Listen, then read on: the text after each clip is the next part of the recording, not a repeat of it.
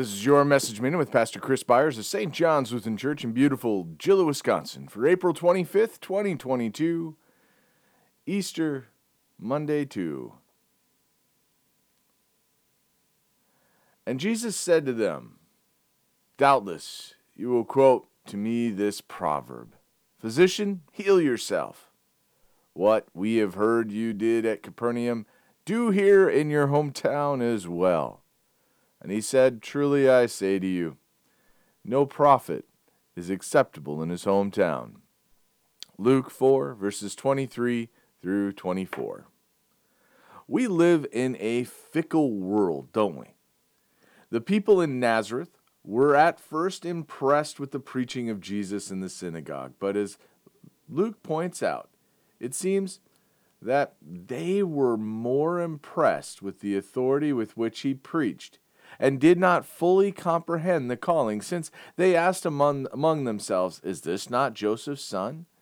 How quickly does their attitude change when the convictions that they held inside were laid out in daylight? God's Word is meant to shine into the darker parts of our hearts and reveal the sin that is within.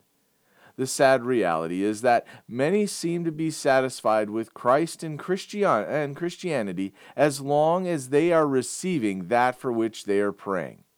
Yet some will turn away from God when things don't go as they wish.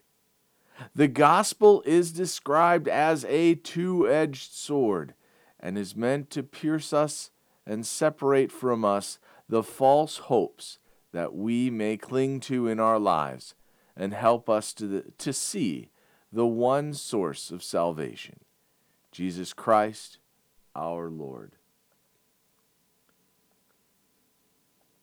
Let us pray. I thank you, my heavenly Father, through Jesus Christ, your dear Son, that you have kept me this night from all harm and danger. And I ask you to protect me this day also from sin and every evil that in all I do today I may please you.